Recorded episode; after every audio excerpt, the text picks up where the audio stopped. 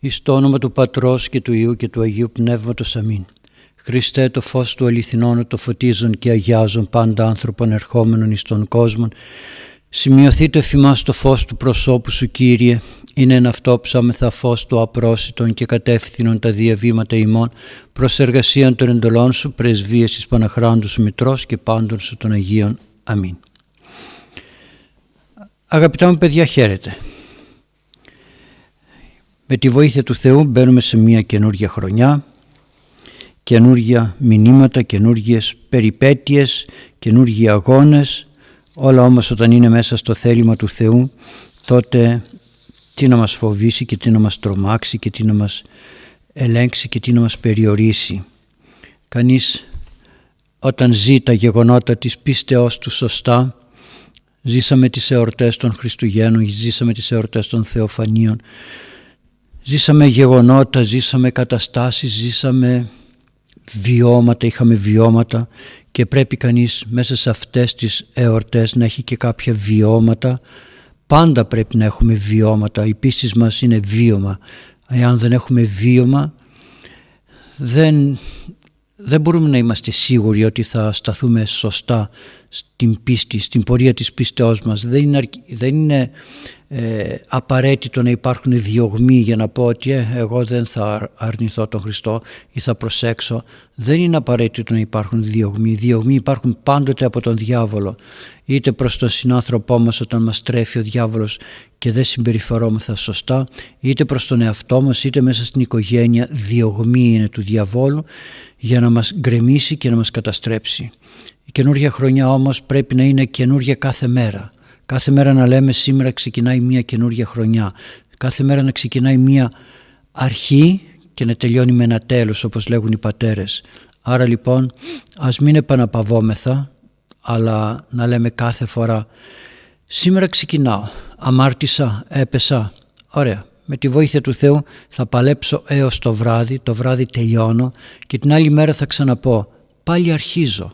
Πάλι αρχίζω από την αρχή για να μπορέσω να φτάσω στο τέλος που είναι ο Ιησούς Χριστός. Ο Ιησούς Χριστός είναι η αρχή, ο Ιησούς Χριστός είναι και το τέλος. Άρα λοιπόν εν αρχή επίησε ο Θεός τον, τον άνθρωπο, τον κόσμο, εν αρχή, ποια είναι αυτή η αρχή, ο Ιησούς Χριστός και ποιο είναι το τέλος; Ο Ιησούς Χριστός. Θέλουμε δεν θέλουμε γύρω από αυτό το δίπολο κινούμεθα από τον Ιησού Χριστό μέσα στον Ιησού Χριστό για τον Ιησού Χριστό ας παλεύουμε. Δεν υπάρχει άλλος δρόμος. Δεν υπάρχει εκτός Ιησού Χριστού άλλος δρόμος. Δεν μπορεί να πει κανείς ότι εγώ ζω χωρίς Θεό, χωρίς πίστη, χωρίς Χριστό, ζω κάτι άλλο. Δεν μπορεί. Μέσα στον ίδιο χώρο είναι. Κανείς, κανείς δεν κατάφερε να πείσει τους ανθρώπους ή να αποδείξει στους ανθρώπους ότι είναι η οδός, η αλήθεια και η ζωή. Μόνο ο Ιησούς Χριστός αυτό το έκανε Γι' αυτό και πρέπει να προσέχουμε μήπως τυχόν ο διάβολος μας ξεγελάσει όπως ξεγέλασε τους πρωτοπλάστους και τους έβγαλε από τον παράδεισο. Τουλάχιστον βγαίνοντας από τον παράδεισο η αγάπη του Θεού μας έδωσε ευκαιρία να επιστρέψουμε. Μετά όμως δεν θα υπάρχει άλλη ευκαιρία. Να επιστρέψω πού; Όλα θα έχουν μπει σε ένα τέλος για μια καινούρια αρχή. Είμαστε λοιπόν στο βιβλίο των παροιμιών, συνεχίζουμε με τη βοήθεια του Θεού το βιβλίο των παροιμιών, είμαστε στο 20ο κεφάλαιο και θα δούμε τον δεύτερο στίχο και εξής. Είναι πολύ αξιόλογα όλα όσα λέγονται γιατί δείχνει το πώς συμπεριφερόμαστε στη ζωή μας. Κάνουμε τον παλικαρά, κάνουμε τον δυνατό, κάνουμε τον έξυπνο, κάνουμε τον, τον, τον ότι μπορώ. Για να δούμε όμως αυτό που λέει ο Απόστολος Παύλος πάντα μη έξεστην αλλού πάντα μη συμφέρει. Όλα τα μπορούμε. Μας συμφέρουν όλα. Όλα, όλα τα μπορούμε. Λέει λοιπόν το βιβλίο των παροιμιών στο δεύτερο στίχο «Ου διαφέρει απειλή βασιλέως θυμού λέοντος. Ο δε παροξύνων αυτών αμαρτάνει εις την εαυτού ψυχήν η απειλή και η φοβέρα του βασιλιά, του διοικητού, του κυβερνώντος, αυτού, αυτού που έχει εξουσία, δεν διαφέρει από τον θυμό του λιονταριού. Και αυτός που παροξύνει τον βασιλέα αμαρτάνει στον εαυτό του αμαρτάνει στον εαυτό του. Δηλαδή κάνει λάθος στον ίδιο του τον εαυτό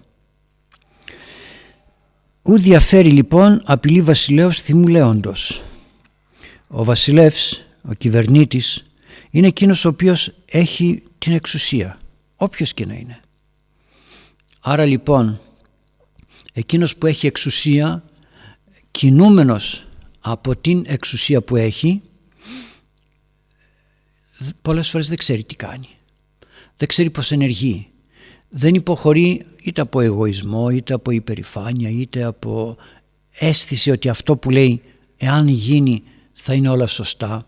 Ξέρετε, εκείνος ο οποίος κυβερνά έναν τόπο, έναν οποιονδήποτε, είτε οικογένεια, είτε το, το πλοίο ως καραβοκύρης σαν καπετάνιος, είτε μια πόλη, είτε ένα κράτος, είτε οτιδήποτε, προσπαθεί να κάνει εκείνα τα οποία πιστεύει ότι θα βοηθήσουν τον τόπο στον οποίο ο ίδιος εξουσιάζει, τον τόπο στον οποίο ο ίδιος εξουσιάζει. Βέβαια θα μου πείτε υπάρχουν και επιλογές. Εντάξει, επιλογές υπάρχουν, ε, βλέψεις υπάρχουν, ο καθένας κοιτάει πρώτα να ασφαλίσει τον εαυτό του, πρώτα να εξυπηρετήσει τον εαυτό του και μετά να κάνει οτιδήποτε άλλο. Βέβαια, όσο περιορίζεται αυτή η εξουσία, επί παραδείγματι περιορίζεται που στο να είμαι καπετάνιος. Άρα λοιπόν η απέτησή μου είναι μέσα σε αυτόν τον χώρο να ασκήσω εξουσία, να ασκήσω πίεση και δεν μπορεί κανείς να υποχωρήσει, να υποχωρήσει διότι υποχωρώντας πιστεύει ότι θα γίνει καταστροφή, θα γίνει ζημιά. Άρα είμαι υπεύθυνος σε αυτόν τον χώρο. Άρα λοιπόν πρέπει να επιμένω ως κυβερνήτης, ως εξουσιαστής να επιμένω σε αυτόν τον χώρο που είναι περιορισμένος. Όσο περιορίζεται η απέτηση να είμαι σταθερός μεγαλώνει. Όταν επί παραδείγματι είμαι υπεύθυνος στην οικογένειά μου η ευθύνη είναι ακόμη πιο μεγάλη και πρέπει να είναι ακόμη πιο δυνατή και πιο ασφαλής. Και όταν φτάσω να είμαι κυβερνήτης του εαυτού μου εκεί είναι που πρέπει να τα δώσω 100% όλα. Τα υπόλοιπα που είναι έξω από μένα όσο ε, επεκτείνεται αυτή η δραστηριότητά μου τόσο μικραίνει και η ευθύνη μου. Προσέξτε, μικραίνει η ευθύνη μου. Ποια ευθύνη; Η προσωπική ευθύνη γιατί θα πρέπει να μάθω φεύγοντας από τον εαυτό μου και πηγαίνοντας πιο έξω να μάθω να συνεργάζομαι. Προσέξτε, να μάθω να συνεργάζομαι. Όταν είμαι κύριος του εαυτού μου, ό,τι και να μου πούν όλοι οι άλλοι, εγώ θα αποφασίσω για τον εαυτό μου. Και έχω και εγώ συνεργάτες. Είναι η βούλησης, η νόησης και το συνέστημα. Πώς μπορώ να κυβερνήσω τον εαυτό μου όταν αυτά τα τρία δεν συνεργάζονται; Απ' έξω θα ακούσω φωνές. Φωνές εννοώ προτάσεις, προκλήσεις, προτροπές, ξεγελάσματα, όπως θέλετε πείτε το. Συμβουλές σωστές και συμβουλές παγίδας. Άρα λοιπόν τα έξω θα πρέπει να τα διαχειριστώ σε συνεργασία με άλλους. Τα μέσα μου θα πρέπει να τα συνεργαστώ, να τα δουλέψω σε συνεργασία με τον εαυτό μου. Τα απ' έξω θα τα πάρω, αυτά που έρχονται, και θα τα αξιοποιήσω με την βούληση, την νόηση, σκέψη και το συνέστημα. Και πάνω απ' όλα είναι οι σκέψεις μας. Δεν μπορούμε επί παραδείγματι να πούμε ότι με παρέσυρε. Γιατί με παρέσυρε, γιατί δεν ήμουν δυνατός στο να εξουσιάζω τον εαυτό μου. Όχι εγωιστικά, προσέξτε, απ' έξω θα έρχονται προτάσεις, απ' έξω θα έρχονται καλέσματα. Σε σχέση με το εσωτερικό δικό μου, αυτά όλα θα τα κουμπώσω και θα βλέπω στην πορεία της ζωής μου, γι' αυτό και γεννιόμαστε παιδιά, προσέξτε γι' αυτό γεννιόμαστε παιδιά πώς προνόησε ο Θεός. Έρχονται απ' έξω τα καλέσματα των γονέων αργότερα των φίλων στο σχολείο αργότερα των, των συνεργατών. Εάν δεν έχω μάθει από νωρίς να αξιολογώ τον εαυτό μου σωστά αυτά τα καλέσματα που θα έρχονται δεν θα ξέρω πώς να τα διαχειριστώ και θα είμαι τι λέει στον παρέσυρε όπως ένα ποτάμι με παρασύρι όπως το κύμα με παρασύρι γιατί, γιατί δεν είχα βάσεις δεν ήμουν σταθερός. Γι' αυτό και λέει ο Κύριος μη κτίζετε λέει πάνω στην άμμο. Πολύ χαρακτηριστικό αυτό το παράδειγμα. Να κτίσετε πάνω στην πέτρα, η δε πέτρα είναι ο Ιησούς Χριστός. Αν κτίζουμε στην άμμο, έρχεται το κύμα και τα γκρεμίζει όλα. Αν κτίσουμε στην πέτρα, ό,τι και να έρθει, όσες φορές και αν πάμε σε μια παραλία, τα βράχη που είχαμε δει την ε, προηγούμενη χρονιά θα τα ξαναβρούμε εκεί. Όλα τα βράχια. Θα τα δούμε εκεί, τις πέτρες. Τα χαλίκια θα έχουν αλλάξει. Η άμμος ακόμη πιο πολύ. Άρα λοιπόν πρέπει να μάθουμε να εξουσιάζουμε τον εαυτό μας και η εξουσία του εαυτού μας να είναι, ε, να το πω έτσι, πεισματική, προσέξτε, πεισματική, σταθερή, ακλόνητη, με οδηγό τον Ιησού Χριστό. Όχι με οδηγό τον εαυτό μας, γιατί ο εαυτός μας δεν ξέρουμε τι, τι, μπορεί, τι μπορεί να κάνει στην πορεία. Γι' αυτό λέει η, η απειλή βασιλέως θυμού λέοντος, η απειλή ναι, όποιος τολμήσει να έρθει να με αλλάξει, να με διαστρέψει, να με παρασύρει, να, να, χίλια δυο, είμαι αυστηρός, είμαι απόλυτος, είμαι σαν τη φωνή του, λιο, του λιονταριού, να με φοβάται ο άλλος. Προσέξτε, να με φοβάται, να με αγαπάει μεν, γιατί η αγάπη είναι το βασικό, το πρωταρχικό στοιχείο της συνυπάρξεως με τους ανθρώπους αλλά να φοβάται να με πλησιάσει περισσότερο. Να φοβάται να αγγίξει τα εσωτερικά μου ε, μυστικά όπως θέλετε τις εσωτερικές μου δυνάμεις να μην μπορεί να μπει μέσα να με κατευθύνει. Αυτό που λέει ο Μέγας ο Άγιος Νικόδημος ο Αγιορείτης δια των θηρίδων εισήλθε ο θάνατος ναι θηρίδες είναι τα μάτια το στόμα, τα αυτιά η όσφρηση, οι γεύσεις κτλ. Άρα λοιπόν όταν αυτά εγώ τα ελέγχω μου έρχεται μια εικόνα. Τι κάνει αυτή η εικόνα, η άσεμνη εικόνα. Έρχεται να μπει μέσα και να με εξουσιάσει. Όχι, εκεί θα είμαι όπως λένε οι πατέρες ότι τέλειον μίσος εμίσουν αυτούς. Με τέλειο μίσος, με τέλειο μίσος τους μισούσα. Ποιους, τους εχθρούς, τους δαίμονες με τέλειο μίσος. Όχι ε, εντάξει δεν πειράζει, είναι φίλος, είναι κουμπάρος, είναι συμπέθερος, είναι τούτο, είναι εκείνο, πώς να μιλήσω, θα τον προσβάλλω. Εκείνος έρχεται να με καταστρέψει και εγώ φοβάμαι μην τον προσβάλλω. Σαν έχω μπροστά μου έναν εχθρό, κρατάει ένα περίστροφο, έρχεται να με σκοτώσει και εγώ τον λέω «Ε, σε παρακαλώ, σε παρακαλώ άφησέ με». Έτσι κινούμεθα. Ή έρχεται ένας κλέφτης να αρπάξει τα σπιτικά μου, ό,τι έχω, το θησαυρό που έχω και θα πω ναι περιμένετε σας παρακαλώ μην κάνετε κάτι κακό γιατί δεν είναι σωστό δεν δεν δεν. Όχι βέβαια. Άρα λοιπόν πρέπει να στεκόμεθα σαν κυβερνήτες με απειλή σε όποιον έρχεται να παραβιάσει την προσωπικότητά μου. Μια προσωπικότητα προσέξτε που είναι το κατοικώνα Θεού.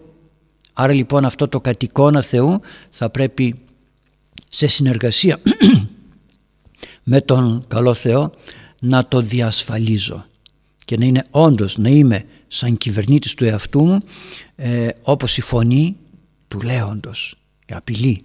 Ποιος δεν φοβάται να ακούσει λιοντάρι έξω να, να ορίεται και να φωνάζει εδώ λίγο ακούει κανείς και μακριά στο βουνό και φοβάται η τσακάλι να δείτε να ακούτε τώρα το λιοντάρι να ορίεται και να είστε ε, μέσα στην έρημο.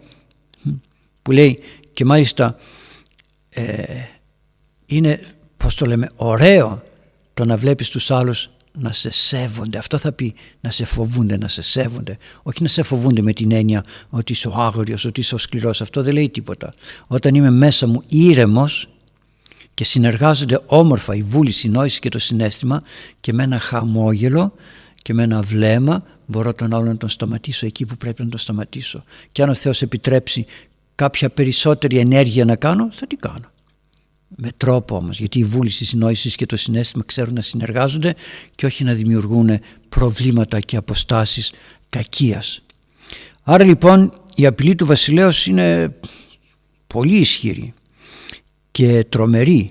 Ο δε παροξύνων αυτών αμαρτάνει στην εαυτού ψυχή και όποιος τον ε, παροργίζει τότε ποιος, σε ποιον κάνει ζημιά στον εαυτό του.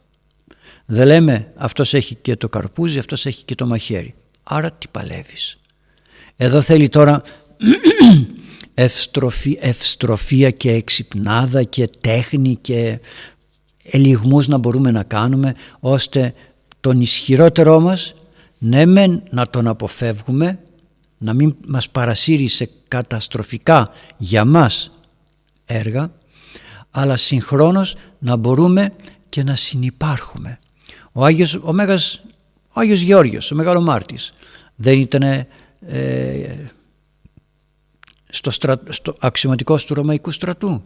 Ήτανε. Οι τρεις πέδες, ο Δανιήλ, συγγνώμη και οι τρεις πέδες δεν ήταν εχμάλωτοι στη Βαβυλώνα.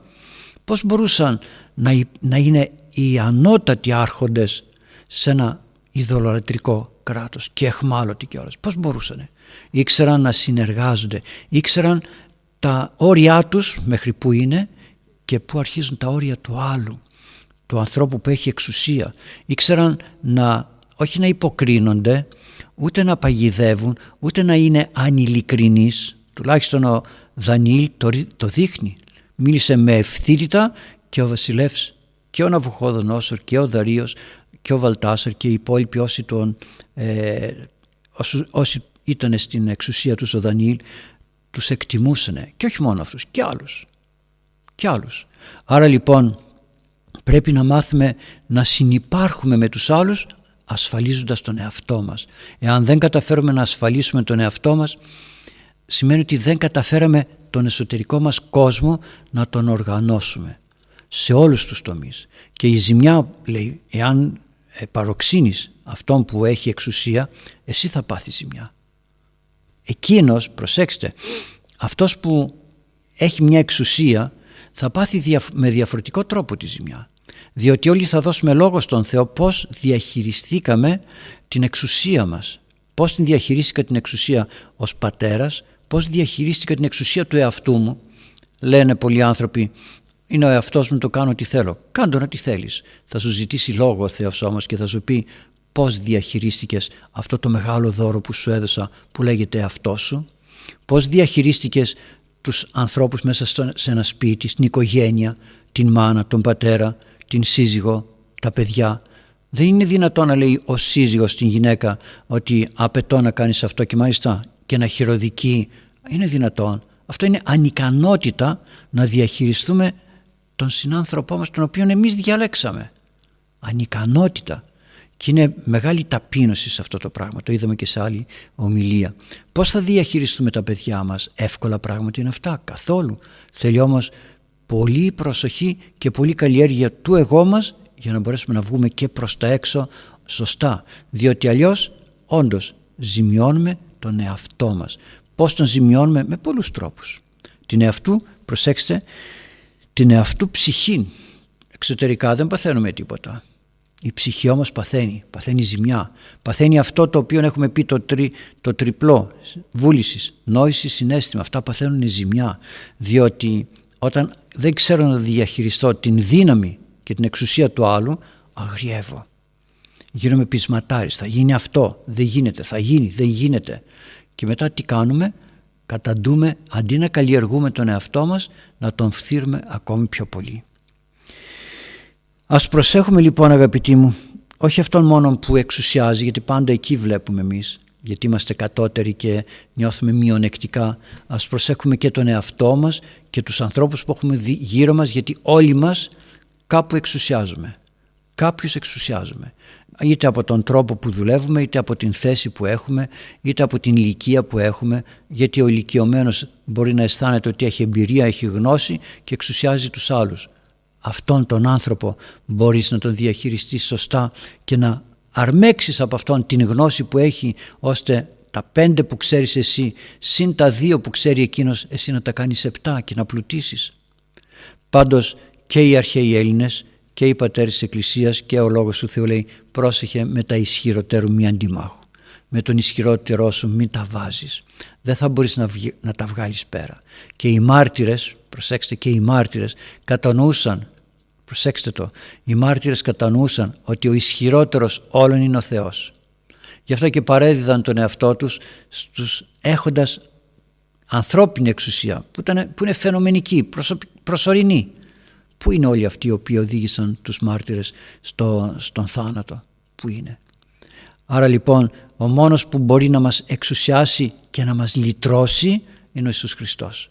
Εκείνον ναι και θα τον φοβούμε, φοβόμαστε μήπως τυχόν και δεν ε, κερδίσουμε, δεν εκμεταλλευτούμε, δεν αξιοποιήσουμε σωστά αυτή την εξουσία που έχει ο Θεός στη ζωή μας. Τι εξουσία, εξουσία αγάπης, δεν είναι εξουσία αυταρχισμού είναι εξουσία αγάπης και αν δεν ξέρει κανείς να, να εκμεταλλεύεται σωστά, να αξιοποιεί σωστά την εξουσία της αγάπης του Θεού όλα τα άλλα είναι χαμένα και λέγει στη συνέχεια «Δόξα ανδρή αποστρέφεστε λιδωρίας, πας δε άφρον τι ούτι συμπλέκεται». Για τον άνθρωπο το να αποφεύγει τις λιδωρίες και τις ύβρις κατά των άλλων είναι δόξα και τιμή. Κάθε άφρον όμως, κάθε ανόητος και άμυαλος άνθρωπος μπλέκεται και ανακατεύεται με αυτά. Κάθε άνθρωπος τον αποφύγει τις ηρωνίες, τις κοροϊδίες και το, τις ύβρις. Είναι δόξα και τιμή. Δόξα και τιμή το να τα αποφεύγεις. Εμείς σταματούμε, μας είπε κάποιος κάποιον λόγο και σταματούμε να, το, να δώσουμε εξηγήσεις ή να ζητήσουμε εξηγήσεις γιατί μας το είπε. Αγαπητοί μου, αυτό είναι ξεπεσμός. Γιατί κάθεσαι να συζητήσεις με έναν άνθρωπο ο οποίος δεν, δεν ξέρει να σε εκτιμά. Άρα λοιπόν πώς θα συζητήσεις; Εκείνος έχει κάτι άλλο στο μυαλό του, εσύ τοποθετείσαι διαφορετικά, ζεις διαφορετικά, δεν γνωρίζει τον εσωτερικό σου κόσμο, δεν γνωρίζει τις προθέσεις σου, δεν γνωρίζει τον σκοπό, τον στόχο που έχεις. Άρα λοιπόν, και ένα δεύτερο, εάν είναι στον χώρο τον πνευματικό, πας στην εκκλησία που πάλι εκκλησία θα πας, πάλι θα νηστέψεις παπαδάκι, είσαι παπάς, είσαι καλόγερος θα γίνεις και ούτω καθεξής. Τόσα πόσα, πόσα τέτοια ακούει κανείς έξω στον κόσμο. Εάν, προσέξτε, αυτός ο οποίος λέγει αποφεύγει, όχι αποφεύγει με την έννοια στρίβω και πάω αλλού, αποφεύγει με τρόπο, με ξυπνάδα, με στροφία, αποφεύγει, ε, απαντάει έξυπνα, απαντάει σωστά, απαντάει συνετά, σοφά. Δεν είναι εκείνος ο οποίος δραπετεύει φοβούμενος. Θα φύγουμε όταν πρέπει να φύγουμε, αλλά κάποιες στιγμές όμως, κάποιες φορές θα πρέπει να είμαστε δυναμικοί στις απαντήσεις μας, στις θέσεις μας. Γιατί ξέρετε, όταν είμαστε σταθεροί στις θέσεις μας θα έρθει η ώρα που θα πούν «Να, αυτός είχε δίκιο, να, αυτός πρόκοψε, εγώ τι έκανα». Γιατί η ζωή μας δεν εξαρτάται από αυτό που κάνουμε σήμερα. Νηστεύει επί παραδείγματι ένας νέος και τον κοροϊδεύουν οι άλλοι και του λένε «Άντε, καλόγυρος θα γίνεις τούτο ή εκείνο». Κανείς όμως δεν ξέρει ότι αυτή η προσπάθεια που κάνει ένας νέος ή ένας οποιοδήποτε άνθρωπος να νηστεύσει τον κάνει δυνατό στην ψυχή έτσι ώστε να μπορεί να αντιμετωπίσει και άλλους πειρασμούς. Και οι πειρασμοί είναι πάρα πολύ. Πάρα πολύ. Πώς θα μπορέσουμε να αντισταθούμε τι, τι σημαίνει αντιστέκομαι, είπα τώρα να αντισταθούμε. Τι σημαίνει αντιστέκομαι, δηλαδή έχω τίποτα μπροστά μου και αντιστέκομαι. Όχι. Πώς θα μπορέσω να έχω τα σωστά επιχειρήματα για να στηρίξω τον εαυτό μου μέσα στη ζωή που πορεύουμε. Διότι η πνευματική μας ζωή δεν είναι ένα αποτέλεσμα καταναγκασμού πρέπει να νηστέψω γιατί έτσι μου το λένε, γιατί οι γονείς μου έτσι το έκαναν ή γιατί οι γονείς μου έτσι το λένε. Πρέπει να το πιστέψω ότι αυτό είναι ένα όπλο ισχυρό που με κάνει πολύ δυνατό να μπορέσω να αντιμετωπίσω και άλλους πειρασμούς. Έπιασα αυτήν την περίπτωση μόνο. Γι' αυτό και όλα τα άλλα, στο θέμα της αγνότητος, στο θέμα της εμνότητος, στο θέμα της ευλάβειας, της ευγένειας, όλα αυτά είναι δύναμη ψυχής. Γι' αυτό και λέει ότι αυτός ο οποίος αποφεύγει αυτά τα πράγματα ε, αποκτά δόξα και τιμή. Δεν θέλω να με τιμήσουν οι άλλοι. Εγώ αποκτώ δόξα και τιμή την οποία λαμβάνω από τον Θεό και ανεβαίνω πνευματικά. Τι είναι εκείνο που θα μας ανεβάσει πνευματικά; Η αντίσταση σε κάθε τι κακό που έρχεται να με γκρεμίσει. Άρα λοιπόν εκείνος ο οποίος αποστρέφεται όλες αυτές τις λιδωρίες γίνεται και πιο έξυπνος και πιο, πιο συνετός και πιο σοφός. Κάθε άφρον όμως και ανόητος, προσέξτε άφρον και ανόητος, συμπλέκεται με όλα αυτά τα πράγματα. Αυτός ο οποίος ανόητος με ποια έννοια, δεν είναι με την έννοια «α είσαι ανόητος» που λέμε. Όχι, είναι άνθρωπος που δεν καταλαβαίνει ότι όλα αυτά έχουν αξία για τη ζωή μας. Αυτό σημαίνει ανόητος. Δεν, δεν μπορεί να καταλάβει, δεν μπορεί να αξιολογήσει και δεν μπορεί να εκτιμήσει όλες αυτές τις ε, προσπάθειες που κάνει ο καθένας απέναντι στο κακό. Και το κακό στην εποχή μας είναι διάχυτο. Όπου και να πάει κανείς θα βρει τον πειρασμό μπροστά του. Εάν όμως είναι τακτοποιημένος έτσι, αν έχει μάθει έτσι να συμπεριφέρεται, συμπεριφέρεται και έτσι να εργάζεται, τότε όλα αυτά άνετα μπορεί, μπορεί να τα αντιμετωπίζεις. Σαν τα μεγάλα καράβια που είναι στους ωκεανούς, που έρχονται τα κύματα, κτυπούν πάνω, το, το καλύπτουν εξ ολοκλήρου θα έλεγα το καράβι αλλά αυτό ξαναβγαίνει στην επιφάνεια και προχωρεί. Είναι αυτό που, λέγουν, που λέει και ο Ιερός Χρυσόστομος ότι η Εκκλησία κλειδονίζεται αλλά δεν καταποντίζεται. Και όταν λέμε η Εκκλησία, μέσα στην Εκκλησία είμαστε και εμείς όταν παλεύουμε. Έτσι λοιπόν αποκτάει δόξα και τιμή εκείνος ο οποίος προσπαθεί και ξέρει να αντιμετωπίζει τους πειρασμούς και δεν γίνεται δεν δηλιάζει και δεν λέει «Ω τώρα τι μου λένε αυτοί να γίνω και εγώ σαν εκείνους για να πορευθώ». Εκεί χάνει την αξία του και απέναντι στους άλλους. Και οι άλλοι λένε «Κοίταξε, ήθελε να μας φανεί δυνατός αλλά και αυτός είναι ίδιος με εμάς. Οι υπόλοιποι όμως μπλέκουν με όλα αυτά τα πράγματα και δεν καταφέρουν ούτε στον εαυτό τους να κάνουν προκοπή αλλά ούτε και στο περιβάλλον τους να δημιουργήσουν μια σοβαρότητα και να τους έχει κανείς εμπιστοσύνη. Και να πάμε και στον επόμενο στίχο γιατί όλα αυτά μας δίνουν την, την δυνα, δείχνουν την δυνατότητα ώστε να μάθουμε να αντιστεκόμαστε. Ο νηδιζόμενος ο κνηρός ούτε σχήνεται. Ο σάφτος και ο δανειζόμενος ήτον ένα μυτό.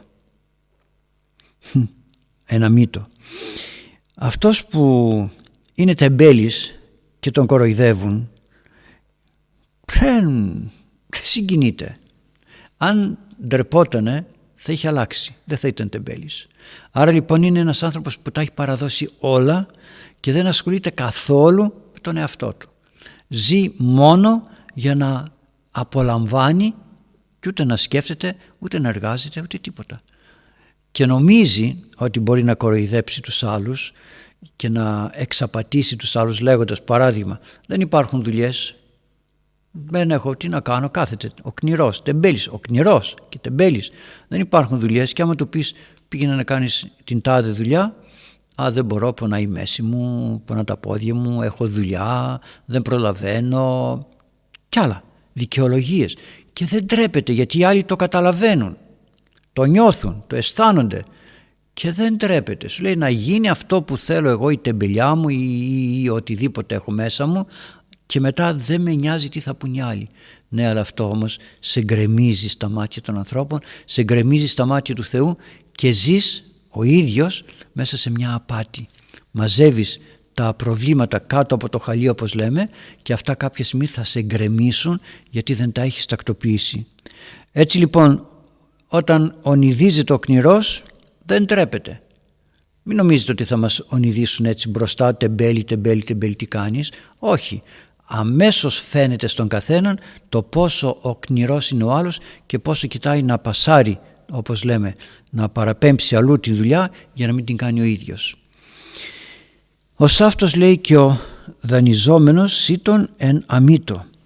Το ίδιο λέει και εκείνος ο οποίος δανείζεται σιτάρι τον καιρό που αλωνίζουν. Δηλαδή λέει κανείς καλά άνθρωπέ μου εσύ τώρα που αλωνίζουν οι άνθρωποι πας να δανειστείς. Τώρα που όλοι συλλέγουν δηλαδή εσύ δεν έχεις να συλλέξεις τίποτα. Δεν έχεις να μαζέψεις τίποτα. Τώρα έρχεσαι και ζητάς. Τώρα έρχεσαι και ζητιανεύεις τι έκανες τόσο καιρό; Όπως όταν μοιράζουμε ανακοινώνουμε ότι θα μοιράσουμε δέματα τα Χριστούγεννα καταφτάνουν πόσοι άνθρωποι που δεν υπήρχαν. Έρχονται συγγνώμη πολλές φορές και μου λένε πάτερ δώσ' μου, δώσ' μου, δώσ' μου θα πας στην ενορία σου η ενορία μου είναι στην Αθήνα. Και τότε εδώ πως ήρθες; Εδώ πως έφτασες, γιατί ήρθες; Μόλις μαθαίνουμε και μάλιστα όταν είναι γιορτές στείλουμε και κάποια σπιτάκια και κάποια, κάποιες σκηνές έξω και μετά εξαφανίζονται όλα αυτά. Έχουμε ανάγκη, δεν έχουμε τούτο, δεν έχουμε εκείνο. Αυτά όλα τι δείχνουν, άνθρωπο κνηρό. Πιστεύει ότι είναι έξυπνος, δεν είναι έξυπνος. Γιατί η ζωή δεν είναι απλώς να έχω να τρώω. Ξεγέλασα αυτόν, του πήρα πέντε ευρώ, πέντε δραχμές, πήρα και από τον άλλον άλλες πέντε, πήρα και από τον άλλον άλλες πέντε και έφτιαξα τη ζωή μου. Δεν είναι αυτό ζωή Δεν είναι τίμιο για τον άνθρωπο ο οποίος κάνει πονηριές για να μην δουλεύει. Να εισπράττει αλλά να μην δουλεύει. Και δεν είναι τίμιο με την έννοια ότι καταστρέφει τον εαυτό του, τον φθείρει και είναι άχρηστος για τον παράδεισο. Άχρηστος για τη Βασιλεία του Θεού. Πρέπει ο άνθρωπος να δουλεύει και να εργάζεται ελέγχοντας τον εαυτό του. Τι είπαμε προηγουμένως ότι κυβερνήτης του εαυτού του είναι ο καθένας μας. Ο καθένας μας. Άρα λοιπόν θα κυβερνήσω και τις δυνάμεις μου και τις αντοχές μου και την προσφορά που θέλω να κάνω. Θέλω να κάνω έναν εθελοντισμό. Θα τον μετρήσω, θα τον ζυγίσω. Τόσο φτάνω, τόσο μπορώ. Δεν θα τον ποδοπατήσω τον άλλον δεν θα είμαι εκείνος ο οποίος θα αφήσω τον άλλο να δουλέψει και εγώ θα κρυφτώ και στο τέλος είναι αυτό που λένε που είναι πολύ διαδεδομένο όλοι εσείς θα πολεμήσετε και εμείς θα δοξαστούμε εσείς θα δουλέψετε και εγώ θα έρθω στο τέλος για να βγω τη φωτογραφία και να πω ξέρετε ήμουνα και εγώ παρόν σε αυτήν την εργασία ο κόσμος το ξέρει δεν θα καθίσει να ελέγξει, δεν θα καθίσει να παρατηρήσει. Το βλέπει όμως και ο Θεός και μέσα στα μάτια των ανθρώπων εκπίπτει του καθενός μας η αξιοπρέπεια και η τιμή. Ενώ αντιθέτως έχουμε δόξα και τιμή όταν ξέρουμε να κυβερνούμε τον εαυτό μας, να στεκόμαστε σωστά σε εκείνους οι οποίοι μας δημιουργούν εμπόδια ή μας φέρουν δυσκολίες ή εξουσιάζουν τον χώρο μας, τότε όντως αποκτούμε δόξα και τιμή και ανεβαίνουμε και στα μάτια του Θεού και στα μάτια των ανθρώπων αλλά κυρίως ε, γινόμαστε σίγουροι, ασφαλείς και σταθεροί. Όμως επειδή το μισάωρο έχει ολοκληρωθεί και πρέπει να πάμε και στις ωραίες ερωτήσεις σας όπως κάνουμε πάντοτε και να μπαίνετε μέσα στην ιστοσελίδα να βρίσκετε εκεί έχουμε βάλει τους συνδέσμους, έχουμε βάλει τα περιεχόμενα στην, ε, στη βιβλιοθήκη εκεί που πρέπει θα πάτε θα τα δείτε ώστε να ψάξετε και προηγούμενες ερωτήσεις να δείτε πού απαντήθηκαν κάποια θέματα που ίσως θα σας ενδιαφέρουν και να τα ξανακούσετε. Έχει πολύ αξία να ακούμε και να ξαναακούμε αυτά τα οποία ρωτάμε για να τα εμπεδώσουμε καλά και όμορφα. Όπως επίσης μπορείτε, εάν κάποιοι βρήκατε δυσκολία σας είχα ανακοινώσει την άλλη φορά ότι στην ιστοσελίδα μας έχουμε και ένα χώρο υπεραναπαύσεως. Αν βρήκατε δυσκολία στο να στείλετε μηνύματα, το διορθώσαμε το, το πρόβλημα, το email και μπορείτε να συνεχίσετε να στέλνετε έτσι ώστε όλοι σας να νιώθετε όμορφα γιατί τα ονόματα και των κεκτημένων και τα άλλα που γράφετε όταν κάνουμε το απόδειπνο ή άλλη ακολουθία γράφετε ονόματα, μνημονεύονται και ο καλός Θεός δίδει στον καθένα μας αυτό που μας αναλογεί. Να σας ευλογεί ο καλός Θεός λοιπόν και να, αλλά πριν προχωρήσουμε στα ερωτήματα να δούμε λιγάκι την μελέτη. Είχαμε το τελευταίο κεφάλαιο του Ευαγγελιστού Λουκά που έλεγε ότι καθώς βάδιζε ο Κύριος προς Εμαούς τι ένιωθαν; Και συζητούσαν μεταξύ τους οι μαθητές. Ήταν σαν ο διπόρος ο Κύριος. Δεν τον γνώρισαν, δεν τον κατάλαβαν. Τώρα γιατί δεν τον γνώρισαν και δεν τον κατάλαβαν είναι άλλο θέμα, δεν θα ασχοληθούμε εκεί. Τι συνέβη λοιπόν, λέει η καρδία ημών και ομένη ειν εν ημίν, ως ελάλη ημίν εν τη οδό. Απόρρισαν και ρωτούσαν όταν αντιλήφθηκαν ότι ήταν ο Κύριος λένε γι' αυτό λέει η καρδιά μας φλεγότανε καθώς μας μιλούσε στο δρόμο. Αυτή είναι η εμπειρία, η πνευματική εμπειρία αγαπητοί μου. Να μπορώ να ζω τα πνευματικά θέματα και να φλέγομαι, να καίγομαι, να γεμίζω χαρά, να γεμίζω αγαλίαση, δάκρυα, δεν ξέρω πώς να το πω. Αν δεν τα βιώσω αυτά τα πράγματα, όχι πιεστικά, αυτοί δεν έκαναν προσπάθεια οι μαθητές να νιώσουν κάτι έντονο μέσα τους. Η παρουσία του Θεού τους το έκανε αυτό. Άρα λοιπόν στην πνευματική μας ζωή αυθόρμητα να έρχεται αυτή η ευλογία και η χάρη του Θεού η οποία και θα φεύγει. Θα έρχεται, θα μας λέει εδώ είμαι παρόν και θα φεύγει. Τι έκανε ο Κύριος εκεί, εμφανίστηκε, τους άναψε τις καρδιές, τους ευλόγησε και μετά έφυγε. Όχι έφυγε, αποσύρθηκε, έγινε άφαντος μόνο και μόνο για να μας δώσει την δυνατότητα εμείς να αγωνιζόμαστε. Και τώρα πάμε στο ε, στο Ευαγγέλιο του κατά, ε, του κατά Ιωάννη, το κατά Ιωάννη Ευαγγέλιο θα αρχίσουμε αυτό να μελετούμε και έχει ένα πολύ ωραίο κεφάλαιο. Εντάξει απλό είναι το ερώτημα αλλά το λέω για να μπορέσετε να καθίσετε να το εντοπίσετε. Ποιος, είναι, ποιος έγινε άνθρωπος για να κατοικήσει μαζί μας; Προσέξτε. Έγινε άνθρωπος για να κατοικήσει μαζί μας. Όχι να τον λατρεύσουμε Δεν ήρθε εδώ για να τον λατρεύσουμε, να τον δοξάσουμε, να τον τιμήσουμε. Δεν έπασε από αυτό το θέμα. Ήθελε να μείνει μαζί μας, να μας κάνει φίλους, να μας κάνει δικούς του. Διαβάστε λοιπόν με τη βοήθεια του Θεού το καινούργιο Ιερό Ευαγγέλιο και να συνεχίσουμε τα υπόλοιπα ερωτήματα που έχει θέσει η αγάπη σας. Για πείτε μου παιδιά. Χαίρετε Πάτερ την ευχή Ευχαριστώ. σας. Εφόσον ο Θεός ήξερε την κατάντια του ανθρώπινου γένους, γιατί επέτρεψε τη θυσία του Υιού Του; Εφόσον ήξερε ο Θεός ότι ο άνθρωπος θα έπεφτε από τον παράδεισο γιατί το δημιούργησε, να βάλω κι εγώ ένα ερώτημα επιπλέον, αγαπητοί μου, ο Θεός ξέρει την κατάντια των ανθρώπων αλλά ξέρει και τον ηρωισμό και την παλικαριά και τον αγώνα των εναρέτων. Και είναι, η αγάπη του Θεού είναι, ε, πώς να το πω, δοσμένη για εκείνους οι οποίοι θα την δεχθούν. Όπως και η γη. Όταν είναι πέτρα βρέχει ο ουρανός αλλά η πέτρα δεν παίρνει τίποτα. Η διψασμένη γη όμως παίρνει. Και ο ουρανός όταν βρέχει δεν λέει εδώ έχει βράχη, εδώ έχει πέτρες, βρέχει και ανάλογα ο καθένας με αυτό που είναι παίρνει. Άρα λοιπόν ο καλός Θεός έβλεπε την κατάγκη των ανθρώπων και πόνεσε και πονάει και θλίβεται γιατί δεν είναι μικρό πράγμα ο Θεός να θυσιάζεται για μας και εμείς να το αγνούμε, να το περιφρονούμε. Είναι πολύ μεγάλη αχαριστία. Αλλά δεν μπορεί όμως και να μην χαίρεται βλέποντας τον πιο μικρό μέχρι τον πιο μεγάλο να αγωνίζεται. Όταν εμείς βλέπουμε ένα παιδάκι να λέει το πάτερ ημών ή να μαθαίνει να κάνει το, το σταυρό του, χαιρόμαστε, λέμε κοίταξε λέει το πάτερ ημών, κάνει το σταυρό του, φυλάει τις εικόνες και χαιρόμαστε. Πόσο μάλλον ο Θεός, πόσο μάλλον ο Θεός. Όταν, προσέξτε, δεν είπα ότι θα τον δοξάσουμε, δεν έχει ανάγκη από τη δική μας δόξα. Εμείς έχουμε ανάγκη από τη δική του δόξα και μας την δίδει πλούσια. Άρα λοιπόν ο καλός Θεός θυσιάστηκε για τους εναρέτους και τους Αγίους για να τους κάνει θεούς. Εκείνοι που δεν θέλουν, δικό τους θέμα. Για να κάνει θεούς, να μας οδηγήσει στην θέωση. Αυτός είναι ο στόχος. Γιατί μας έπλωσε ο Θεός; Να μας οδηγήσει στην θέωση. Και μάλιστα όχι έτσι γενικά και αόριστα. Λέμε σε κάποιον να σε φυλάει ο Θεός, όλο τον κόσμο να τον φυλάει. Δεν είναι ευχή ωραία αυτή. Ευχή είναι ευχαριστώ πάρα πολύ να μας προστατεύει ο καλός Θεός και να μας ανοίγει τα μάτια. Ναι, όλο τον κόσμο να τον φυλάει. Θέλει ο κόσμος να τον φυλάει. Θέλει ο κόσμος. Δεν θέλει. Άρα λοιπόν η ευχή πάει χαμένη. Είναι σαν να λες ότι ελάτε να σας κάνω τραπέζι αφού δεν πεινάνε. Καλείς σε αυτούς που δεν πεινάνε, που έχουν φάει, να φάνε. Θα, σου, θα σε περιφρονήσουν, θα σε αγνοήσουν. Άρα λοιπόν ο καλός Θεός βλέπει την κατάντια των ανθρώπων και θλίβεται γι' αυτό στο, στο όρος των ελαιών ε, προσευχόταν και ήταν ο υδρότος ο συθρόμβος αίματος για αυτόν τον λόγο λυπόταν και λυπάται ο Θεός για τους ανθρώπους εκείνους που χάνονται και τους εκμεταλλεύεται ο διάβολος και πάνε στην αιώνια κόλαση. Χάνονται. Είναι μεγάλος ο πόνος του καλού Θεού αλλά είναι και μεγάλη η αγάπη του για εκείνους οι οποίοι παλεύουν. Και λέγει μέσα στην Αγία Γραφή ότι γίνεται πολύ χαρά στον ουρανό για έναν άνθρωπο που μετανοεί.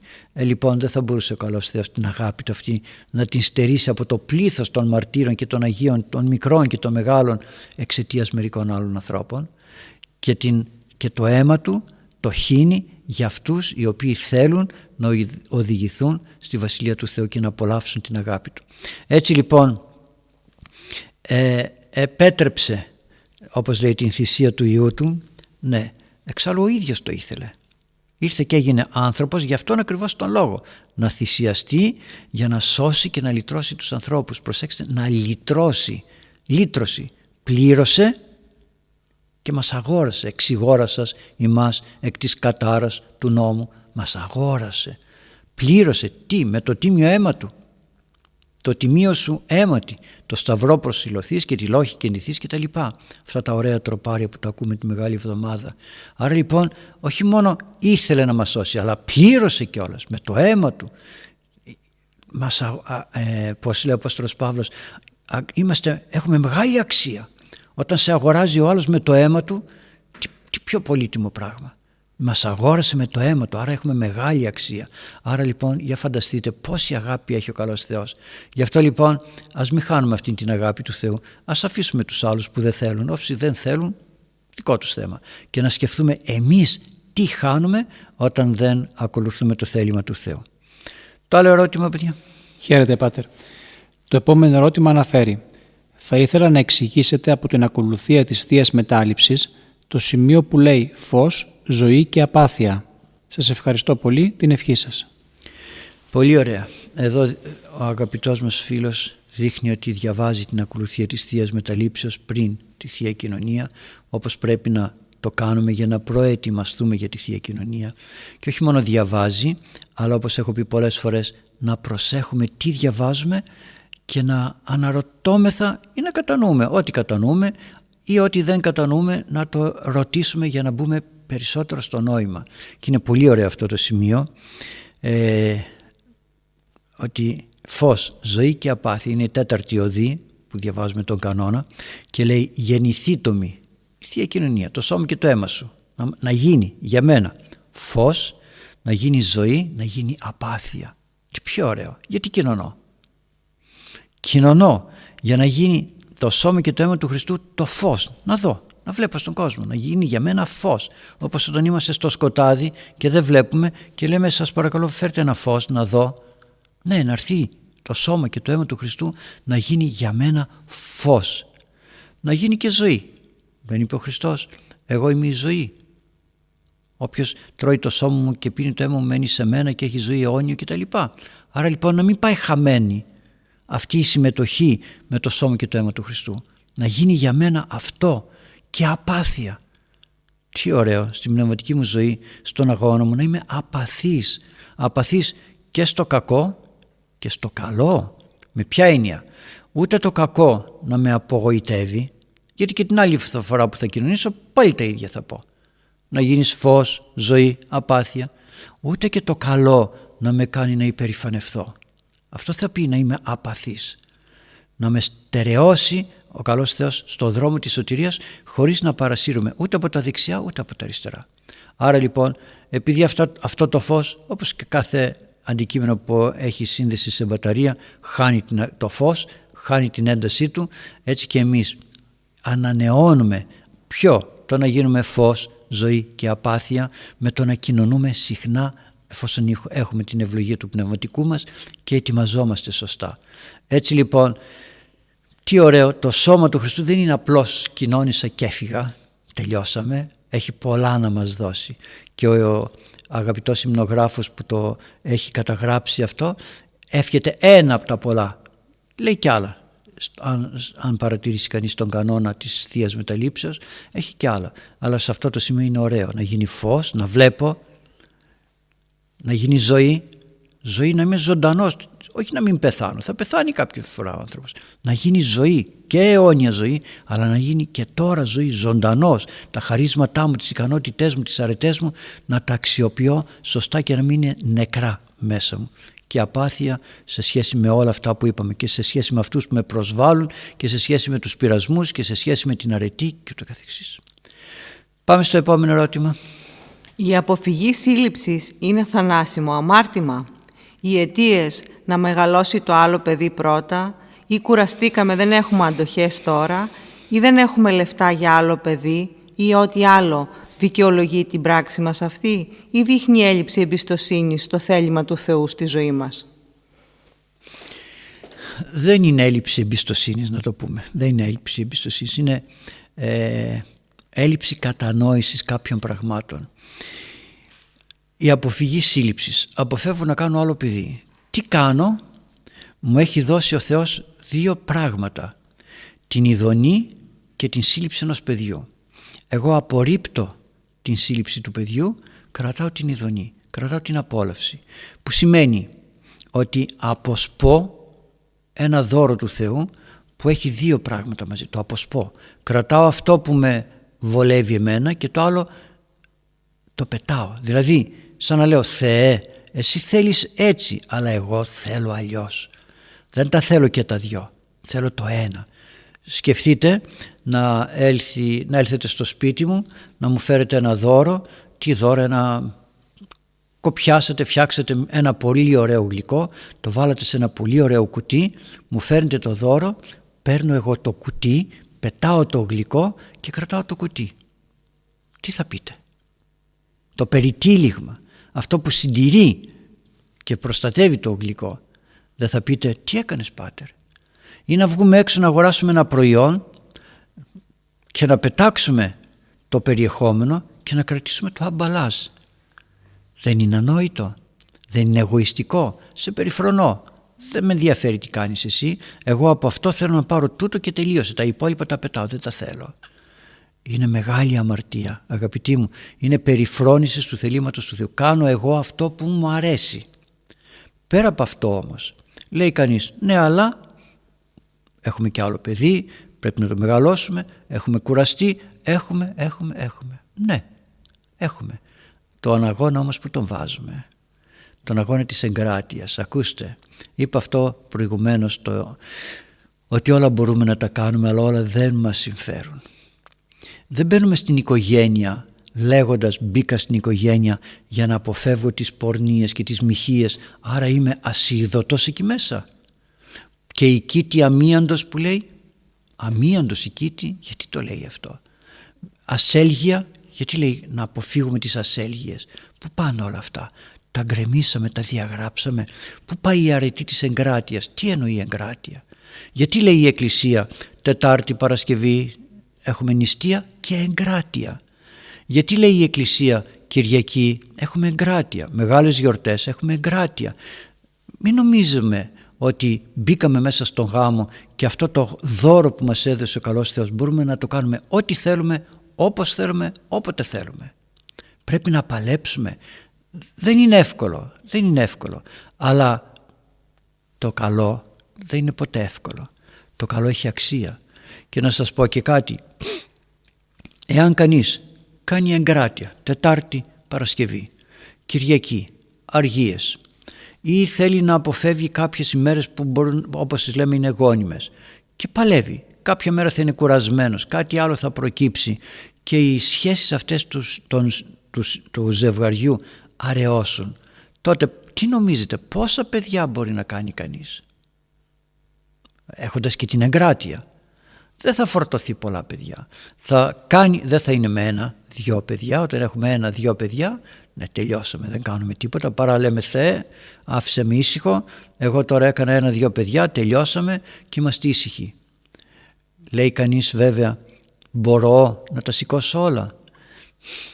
Όταν όμως η γυναίκα είναι για το σπίτι να μεγαλώνει παιδιά και δεν ξέρει ότι αυτός είναι ο προορισμός ο τέλειος και όταν δεν ξέρει ότι πρέπει να παλέψει το ζευγάρι και στο θέμα της εγκράτειας ότι δεν ξέρει να εφαρμόζει το θέλημα του Θεού στη ζωή του τότε δεν καταλαβαίνει ότι τον έχω δυο, τρία, τέσσερα παιδιά δεν είναι κόπος.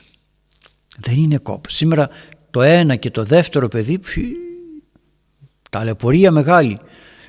Εμείς ήμασταν τέσσερα αδέλφια και δεν ήμασταν πολύτεκνοι, δεν θεωρούνταν πολλά τα παιδιά. Κι όμως τον έχεις τέσσερα, πέντε, έξι, φτά, όσα δώσει ο καλός Θεός μέσα στον αγώνα της εγκράτειας. Τότε προσέξτε έρχεται ο καλός Θεός και αναλαμβάνει τα υπόλοιπα με τον καλό τρόπο της σωστής μας διαχείρισης διότι εάν δεν ξέρω να διαχειρίζουμε την οικογένειά μου και θέλω να έχω τις, τα γλένια μου, τις διασκεδάσεις όπως είναι σήμερα οι νέοι που λένε δεν παντρεύουμε εγώ νωρίς, θα παντρευτώ μεγάλος γιατί θέλω να κάνω τη ζωή μου η οικογένεια δεν είναι η ζωή σου. Τι είναι η οικογένεια. Είναι η αγκαρία. Είναι η, πώς να το πω, το βόλεμά μου σε έναν χώρο που κάποιοι άνθρωποι θα μου φέρουν μια σπιρίνη, θα μου φέρουν το τσαγάκι, θα μου βάλουν ένα φαγάκι. Δηλαδή μια καλοπέραση. Πριν καλοπέραση, μέσα καλοπέραση, όλοι θέλουν να καλοπερνάν και τότε τι γίνεται, καταστροφή. Άρα λοιπόν πρέπει να είμαστε προσεκτικοί στο, να, στο πώς διαχειριζόμαστε ό,τι μας έδωσε ο Θεός. Γιατί είναι ε, πώς να το πω, μπορώ να τρώω ό,τι θέλω, γεύσεις, δεν είναι μια απόλαυση η γεύσεις. Σήμερα είναι Παρασκευή, αύριο είναι νηστεία, τι κάνω, δεν τρώω τροφές οι οποίες δίνουν ωραία γεύση στο στόμα μου. Κάνω την άσκησή μου, κάνω τον αγώνα μου, κάνω την εγκρατειά μου. Δεν μπορώ να ακούω μουσικές οι οποίες δεν στέκουν σωστά. Δεν μπορώ να βλέπω θεάματα τα οποία δεν είναι σωστά. Δεν τα θέλει ο Θεός, αυτό εννοώ. Δεν μπορώ να συμπεριφέρομαι στον άλλον με τρόπο που δεν επιτρέπεται που δεν το θέλει ο Θεός να το λέω πάντα αυτό δεν το θέλει ο Θεός μπορώ να μιλάω στον καθέναν όπως να είναι στην εποχή μας έχουμε καταντήσει να είμαστε ασίδωτοι σε όλα και αναρωτιέμαι αναρωτιέμαι και λέω σε πολλούς ανθρώπους μπορείς να μου πεις άνθρωπε μου τι δεν επιτρέπεται; Τι είναι εκείνο που θεωρείς ότι ήταν αμαρτία και το έκανες; Δεν πατάω ούτε μυρμήγκι λέει αυτός. Α, μόνον αυτό είναι. Δηλαδή δεν πάτησες και είναι ψεύτες. Γιατί ξέρεις όταν περπατάς τι πατάς. Και τι βλέπεις ψεύτες είναι. Θέλουν να δείξουν δίθεν ότι είναι τίμοι δεν ξέρουν τον εαυτό τους. Δεν ξέρουν να παλεύουν, δεν ξέρουν να αγωνίζονται. Δεν ξέρουν να σηκώνονται όταν πέφτουν. Έδωσε καλός Θεός την μετάνοια. Δεν μπορώ να κάνω κάτι δεν θα το ακυρώσω, δεν θα το καταργήσω. Θα πω Θεέ μου εγώ δεν μπορώ τώρα. Φύλαξέ με, φώτισέ με συνέτησέ με ώστε να μπορέσω να παλέψω για να επιτύχω αυτό που θέλεις και αν όμως είμαστε συμφεροντολόγοι και θέλουμε να κάνουμε τη ζωή μας προσέξτε εντός εισαγωγικών να κάνουμε τη ζωή μας γιατί πιο ωραία ζωή από μια οικογένεια με παιδάκια δεν υπάρχει. Τον έχω ένα παιδί, δύο παιδιά αυτό είναι βασανιστήριο τον έχω τέσσερα, πέντε παιδιά είναι ομορφιά τα οποία όμως καλλιεργώ, τα περιποιούμε, τα φροντίζω άρα λοιπόν είναι αμαρτία και θανάσιμη αμαρτία όχι απλή αμαρτία, θανάσιμη αμαρτία. Μακάρι ο καλός Θεός να μας δώσει δύναμη και φώτιση ώστε να, να μπορέσουμε να πορευθούμε στη ζωή αυτή με εγκράτεια και με δύναμη ώστε να μην παρασυρώμεθα σε αμαρτίες οι οποίες σιγά σιγά σιγά σιγά λέμε «Ε και τι έγινε, ε και τι πειράζει». Πειράζουν όμως όλα. Γι' αυτό και λέει ο Απόστολος Παύλος «Μη πλανάστε, μη πλανάστε, μη σας ξεγελάει κανένας. Ούτε πόρνη, ούτε μοιχή, ούτε μαλακή, ούτε αρσενοκίτες». Αυτό αναφέρει. Αυτά τα σαρκικά αμαρτήματα λέει. Μη πλανάστε, βασιλεία Θεού δεν κληρονομούν. Άρα λοιπόν να με φυλάξει ο καλός Θεός. Έχουμε αγώνα, δυνατό αγώνα, αλλά άμα δεν είμαστε εξωστρεφ, εξωστρεφείς με ποια είναι, να γυρίζουμε έξω συνέχεια. Τι κάνει ο ένας, τι κάνει ο άλλος, κοίτα το κινητό, κοίτα το, την τηλεόραση, κοίτα το ένα, κοίτα το άλλο και δεν μαζευόμαστε στον εαυτό μας, τότε δεν είναι εύκολο να παλέψει κανείς σε τέτοιου είδους αμαρτίες και να πει ότι, ότι τι, Κουράζουν τα παιδιά. Πώς θα κουράσει το παιδί όταν το έχω, έχω μάθει το μικρότερο να βοηθάει το μεγαλύτερο; Θυμάμαι όταν ήμασταν παιδάκια, μικροί, πολύ μικροί, έλεγε ο πατέρας μου, το ένα χέρι πλένει το άλλο και τα δυο μαζί το πρόσωπο. Ή έλα να δει, ελάτε να δείτε λέει, όταν είναι ένα δέντρο έξω και είναι μόνο του ο αέρας το γέρνει. Όταν όμως είναι μαζί και το έκανε έτσι δεμένα σαν κοτσίδα να το πω έτσι κοίτα τώρα πόσο γερά είναι, μας έδωνε παραδείγματα. Και εμείς καταλαβαίναμε ότι με τον αδελφό μας πρέπει να συνεργαζόμαστε, όχι να τσακωνόμαστε. Βέβαια όταν κάνουμε το χατήρι του ενός, δεν κάνουμε το χατήρι του άλλου, όταν παίρνουμε παιχνίδια στον έναν, δεν παίρνουμε στον άλλον και είμαστε πλεοναστικοί σε όλα αυτά τα θέματα και δεν είμαστε ολιγαρκείς, ε, βέβαια θα αρχίσουν να μαλώνουν και όταν μαλώνουν τότε γίνεται το μίσος, γίνεται η ζήλια, γίνονται πολλά πράγματα. Και αυτό τι κάνει, κουράζει. Και όταν τα παιδιά τα αφήνουμε να τα μεγαλώνει ο παππούς, η γιαγιά και δεν έχουν την ίδια νοοτροπία που έχουμε εμείς, τότε και αυτό κουράζει. Γιατί τα παιδιά θα θέλουν να πάνε στον παππού, στη γιαγιά που είναι χαλαρή και δεν τους ελέγχουμε και θα γίνεται τότε τι θα γίνεται ο χαλασμός.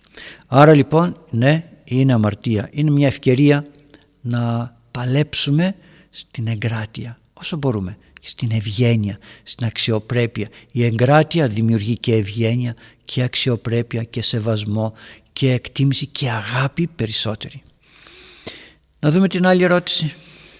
Το επόμενο ερώτημα, Πάτερ, λέει «Την ώρα που μας έρχεται να ξεστομίσουμε λόγια που δεν πρέπει, είτε επειδή θυμώνουμε, είτε επειδή κάποιος μας μειώνει, τι πρέπει να κάνουμε ώστε να κρατηθούμε» Γελάω γιατί όταν ήμουν παιδί ε, είχα πάει στο σπίτι του πνευματικού μου και εκείνη την ώρα χτυπάει την πόρτα κάποιος ε, με πολύ ταραχή «Πάτερ Αθανάση, Πάτερ Αθανάση, σε παρακαλώ, σώσε με, λύτρωσέ με».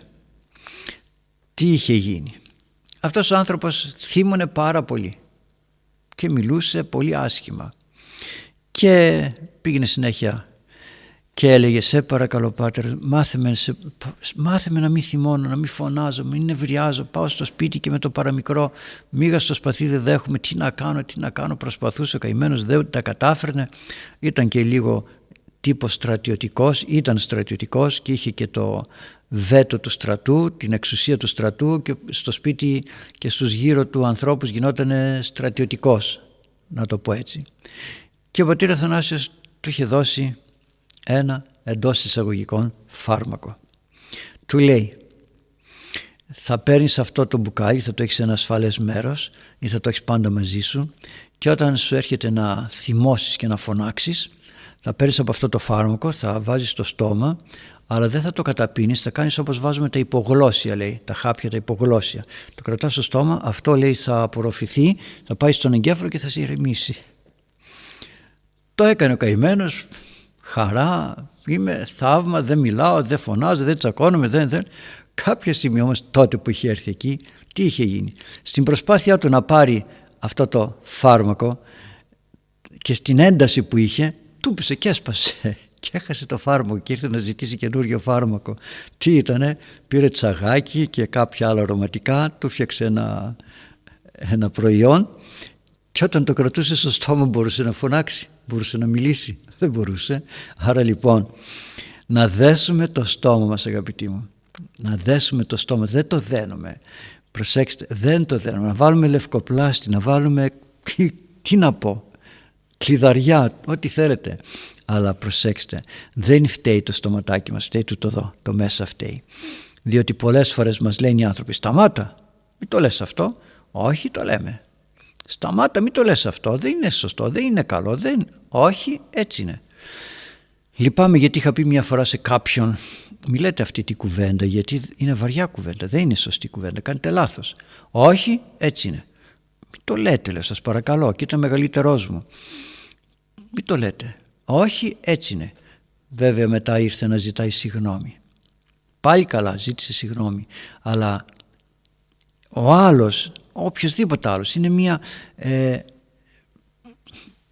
ένα χέρι που έρχεται να στο βάλει στο στόμα και εσύ το τραβάς και λες όχι. Σου βάζει ο την, σου δίνει τη δυνατότητα ο άλλος, ο άνθρωπος. Μέσα όμως βράζει ο εγωισμός, βράζει και ο διάβολος, ο οποίος μας αναστατώνει. Λέμε τις κουβέντες, αισθανόμαστε ότι ξεθυμάναμε, δεν ξεθυμάναμε. Ο διάβολος Έφυγε γιατί ικανοποιήθηκε. Έγινε αυτό που ήθελε. Ε, τώρα τι ανάγκη έχει. Φεύγει. Πάει σε άλλον. Σε άλλον, σε άλλον. Άρα λοιπόν ας προσπαθούμε αγαπητοί μου το μυαλό μας να μην δουλεύει με σκέψεις. Μας προσβάλλει ο άλλος. Μας είπε ανόητους, μας είπε ό,τι μας είπε. Ο Μέγας Κωνσταντίνος τι έκανε, γνωστό το παράδειγμα. Πήγανε και του είπαν ότι στην Αντιόχεια Κάποιοι άνθρωποι που δεν σε συμπαθούν κατέστρεψαν τα γάλματα, έσπασαν τις μύτες, τα αυτιά, έβγαλαν τα μάτια κτλ. Και ο Μέγας Κωνσταντίνος γνωρίζοντας την κακία των ανθρώπων όταν του έλεγαν έβγαλαν, έσπασαν τα αυτιά, έπιανε τα αυτιά του, λέει, δεν έπαθαν τίποτα, έπιανε τη μύτη του, δεν έπαθε τίποτα, τα μάτια μου τα έχω, δεν έπαθαν τίποτα. Άστος να κάνουν τι θέλουν. Και νομίζουμε ότι είναι ήττα το να μην απαντήσουμε, το να μην ε, δώσουμε εξηγήσεις. Δεν είναι ήττα, νίκη είναι. Γιατί ο άλλος όταν εμείς μένουμε ήρεμοι και προκαλεί τότε νιώθει ταπεινωμένος, εξευτελισμένος. Του δίδουμε αξία όταν απαντάμε. Γι' αυτό λοιπόν πρέπει να μάθουμε στον εαυτό μας να μην σκέφτεται πολύ. Να αφήνουμε να πέφτει έξω. Να πέφτει έξω. Μην τα πιάνουμε όλα και θέλουμε να τα εξηγήσουμε. Δεν παθαίνουμε τίποτα. Και να μου πει ο άλλος ανόητο, να με πει πόρνο, να με πει μυχό, να με πει κλέφτη. Να καθίσω και να πω είμαι κλέφτης, έκανα κάτι δεν έκανα. Εάν όμως έκανα, πες μου το. Και ο ίδιος ο Κύριος είπε. Με κτύψες λέει. Ναι, αν είπα κάτι στραβό, πες μου το. Εάν δεν είπα γιατί με δέρνεις. Δεν, επετέ, δεν επετέθη. Άφησε τους ανθρώπους και έφυγε, προεύθηκε στο μαρτύριο, στη Σταύρωση. Εμείς γιατί πρέπει οπωσδήποτε να δίνουμε απάντηση στον άλλον; Άρα λοιπόν αυτό κυρίως γίνεται μέσα στην οικογένεια που έχουμε πολύ οικειότητα μεταξύ μας ή στο επάγγελμά μας. Ναι, έρχεται ο άλλος και μας λέει είσαι τεμπέλης. Μπορώ εκείνη την ώρα να μην μιλήσω, να μιλήσω αργότερα. Να ζητήσω εξηγήσεις αργότερα. Αλλά είμαστε ευθυκτοί γιατί έχουμε μεγάλη ιδέα για τον εαυτό μας. Εάν αισθανόμεθα ότι είμεθα τίποτε και έχουμε υπόψη τα μάτια του Θεού μπροστά στα μάτια του Θεού είμαστε ένα τίποτα. Ό,τι και να μας πει ο άλλος όπως ο Απόστολος Παύλος τόσο μορφωμένος, τόσο σπουδαίος. Τι είπε εγώ είμαι ως περικαθάρματα του κόσμου του το γεννήθημε λέει. Σαν τα σκουπίδια λέει γίναμε σε αυτόν τον κόσμο δεν έχουμε ανάγκη δεν φοβόμαστε ποιος ο Απόστολος Παύλος και τόσοι άλλοι Άγιοι. Άρα λοιπόν θέλει αγώνα θέλει προσπάθεια να κρατάμε την σκέψη μας πάντα και στα μικρά ώστε να είμαστε εγκρατείς και στα μεγάλα, στα δύσκολα. Στο πιο παραμικρό που μας λένε να μην δίνουμε σημασία. Είπε ο άλλος, δικό του πρόβλημα, δικό του θέμα, δεν θα δίνουμε εξηγήσεις. Ευχαριστώ πολύ, θα το προσπαθήσω, θα προσέξω, θα, θα. Άρα λοιπόν έχουμε ανάγκη από προσπάθεια και από αγώνα στη ζωή μας σε όλα τα θέματα. Σε όλα, στην εγκράτεια που είπαμε, στο, στις, στις σκέψεις μας, στις πράξεις μας, στις ενέργειές μας. Μην είμαστε βιαστικοί. Όταν διάβασα ένα βιβλίο πρώτων βοηθειών, στην αρχή αρχή έλεγε πριν, όταν δεις κάποιον άνθρωπο που έχει ανάγκη και σου ζητάει βοήθεια, πριν κάνεις οποιαδήποτε κίνηση, στάσου, πάρε μια βαθιά ανάσα και μετά κάνει αυτό που έχεις να κάνεις. Αυτό το πάρε μια βαθιά ανάσα σου δίνει περιθώριο την ταραχή να την φρενάρεις, να τη σταματήσεις και δίνει και στον εγκέφαλο οξυγόνο για να σκεφτεί καλύτερα. Άρα λοιπόν και εμείς να παίρνουμε μια βαθιά ανάσα, να βουτάμε το μυαλό μας στην καρδιά, να λέμε Κύριε σώσε με και ο Κύριος θα μας σώσει και θα χάνονται όλα τα προβλήματα. Αλλά επειδή όμως ο χρόνος μας έχει συμπληρωθεί με τη βοήθεια του Θεού, ας σταματήσουμε εδώ και ας ανταμώσουμε και πάλι πρώτα Θεός την επόμενη φορά για να δούμε τι έχει ο Λόγος του Θεού να μας πει. Και μέχρι τότε με τη βοήθεια του Θεού ας παλέψουμε και ας δουλέψουμε όλα αυτά τα οποία ο καλός Θεός σήμερα μας πρόσφερε. Να σας ευλογεί ο καλός Θεός, διευχών των Αγίων Πατέρων ημών, Κύριε Ιησού Χριστέ ο Θεός, ελέησον και σώσον ημάς. Αμήν. Χαίρετε αγαπητοί μου και καλή συνάντηση την επόμενη φορά.